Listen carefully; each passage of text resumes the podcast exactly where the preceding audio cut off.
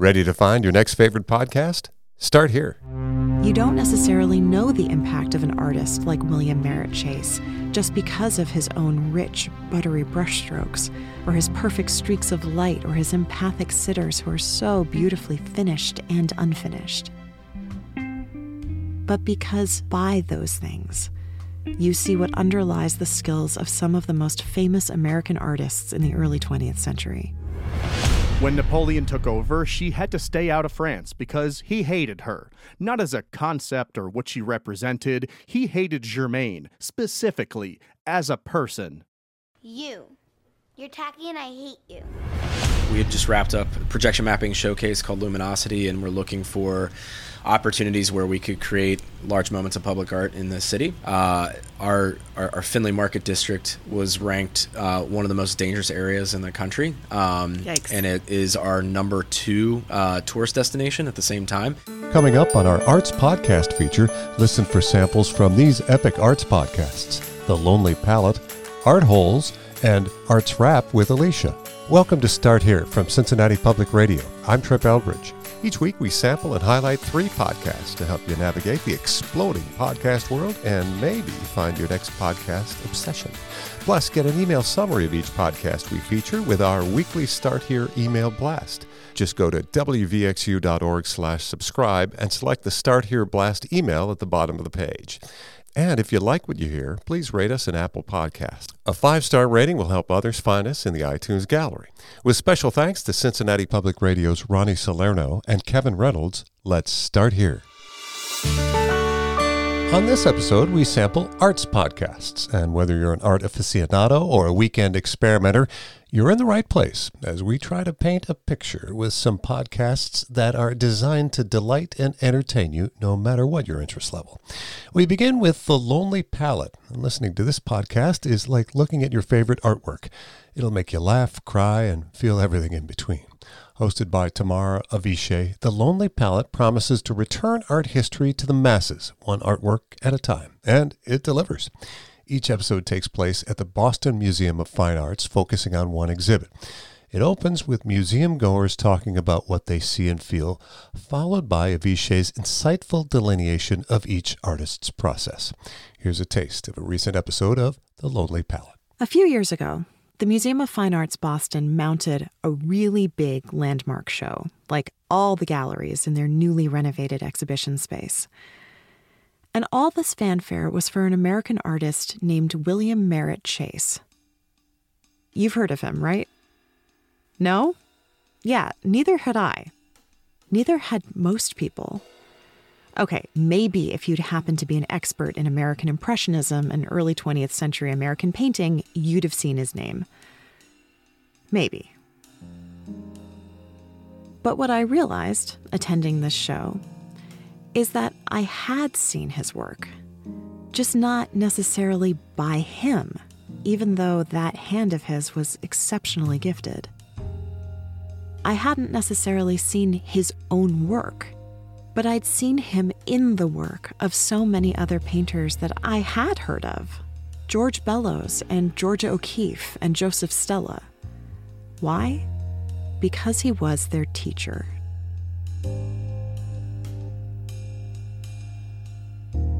There's a perfectly noxious truism that those who can do and those who can't teach. And okay, I'm not going to say that this never happens.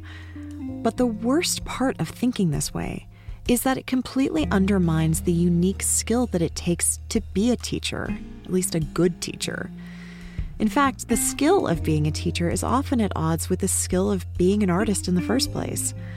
Honestly, I've never met a those who can't who can teach.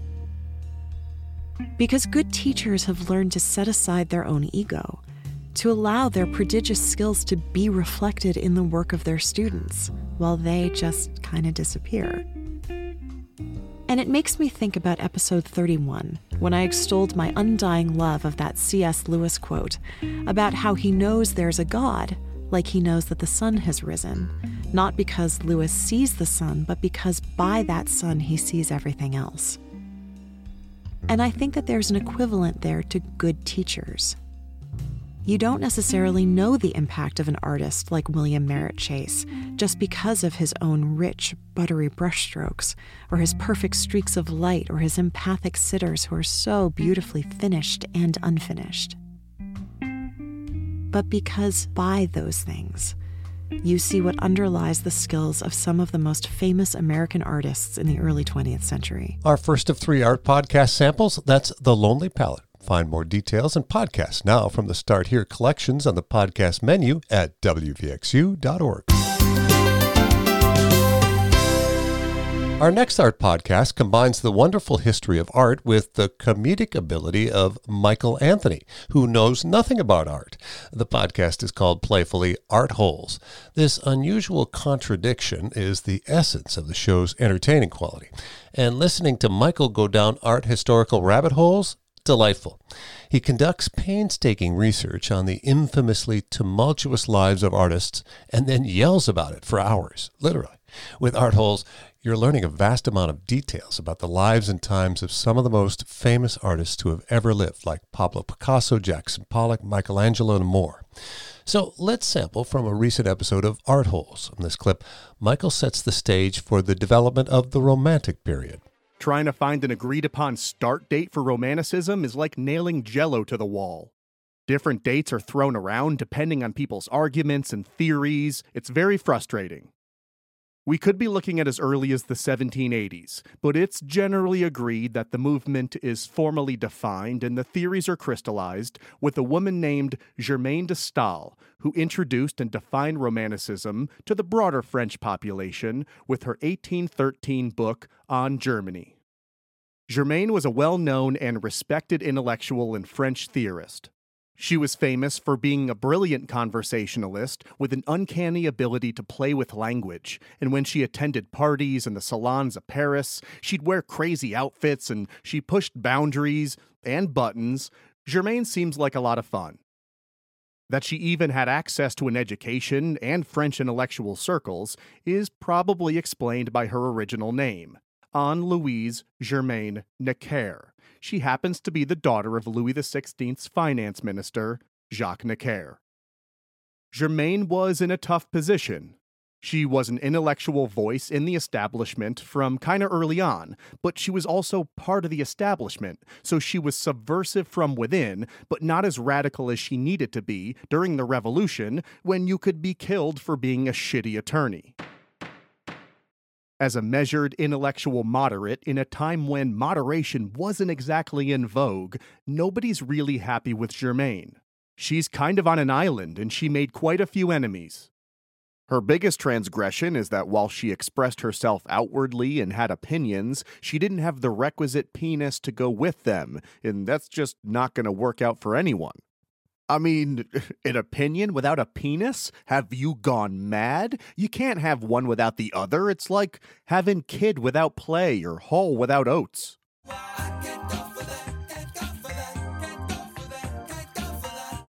When the revolution kicked off, Germaine fled the country and she laid low in the Germanic areas of Europe as a friend of the Habsburg Empire. When Napoleon took over, she had to stay out of France because he hated her. Not as a concept or what she represented, he hated Germaine, specifically, as a person. You. You're tacky and I hate you. He had like a weird thing about Germaine. I'm guessing it had something to do with her challenging him intellectually and him having, like, I mean, it's obvious he had weird stuff with women, but what do I know? In our arts podcast feature, that's our second arts podcast, Reco, Art Holes. Get more from the podcast menu at WVXU.org. Just choose Start Here. And we wrap up our episode featuring arts podcasts with a brand new local Cincinnati arts podcast. It's from ArtsWave and it's called Arts Rap with Alicia. Arts Rap features interviews and discussions with Cincinnati's most exciting artists, creators, thinkers, and more. Episodes are released monthly. So let's take a look at the debut episode from October. It's called Cincy, a top mural city. Alicia interviews the creator of Blink about Cincinnati's flourishing and nationally recognized street art scene. Did you know that Cincy is ranked in the top three U.S. cities for its collection of public art and street art? That's ahead of New York, San Francisco, Miami, Austin, and a bunch of others. We shine as a regional outdoor museum thanks to a lot of different organizations, including Artworks, whose youth apprenticeship program has created some 200 murals across our uh, 16 county MSA. And then, even further north in Hamilton, Ohio, Street Spark is transforming that city, and to the south, the Catalytic Fund of Northern Kentucky has created an actual public arts network. In 2017 and 2019, our street art collection grew with the introduction of Cincinnati's massive new art and light festival, Blink, illuminated by Artswave. Today, we're going to talk with the man with the vision behind Blink's murals, Andrew Salzbrun, festival co founder and executive creative director. Andrew is also co founder and managing partner of Agar, a Cincinnati company that designs experiences to create human connection and community impact. Joining us from Chicago is artist Max Sansing, one of that city's most prolific and talented muralists. He's one of the featured artists in Blink this year. He's frequently commissioned to create large scale murals and experiential installations across the country and around the world. Max is known for his vivid, dynamic mural colors and a painting style that is likened to photorealism.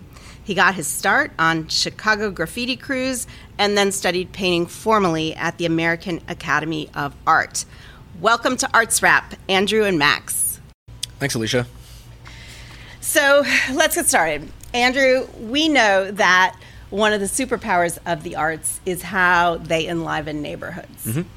And, you know, as we know, the murals are all over our region, but you've decided with Blink to concentrate them in one neighborhood, the Findlay Market area. Yep. Can you explain like your vision for that and what you're seeing as a result? Yeah, absolutely. Um, so in 2015, uh, we had just wrapped up another big uh, projection mapping showcase called Luminosity, and we're looking for opportunities where we could create large moments of public art in the city. And um, at that time, uh, our, our, our Findlay Market District was ranked uh, one of the most dangerous areas in the country, um, and it is our number two uh, tourist destination at the same time. Uh, so we saw that juxtaposition and, and said, you know, what would it look like to um, right size that relationship and make it a place where people could feel safe and also pursue a relationship with that neighborhood and that community. From our local creators at ArtsWave, that's our last sample of arts podcasts, the podcast called Arts Wrap with Felicia. Find more episodes from the Start Here collections on the podcast menu at wvxu.org.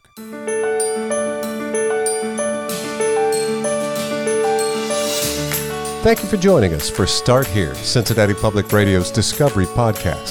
For more about other podcasts we like, check out the Start Here collection at wvxu.org. It's our new specially curated collection of podcasts we think you might enjoy.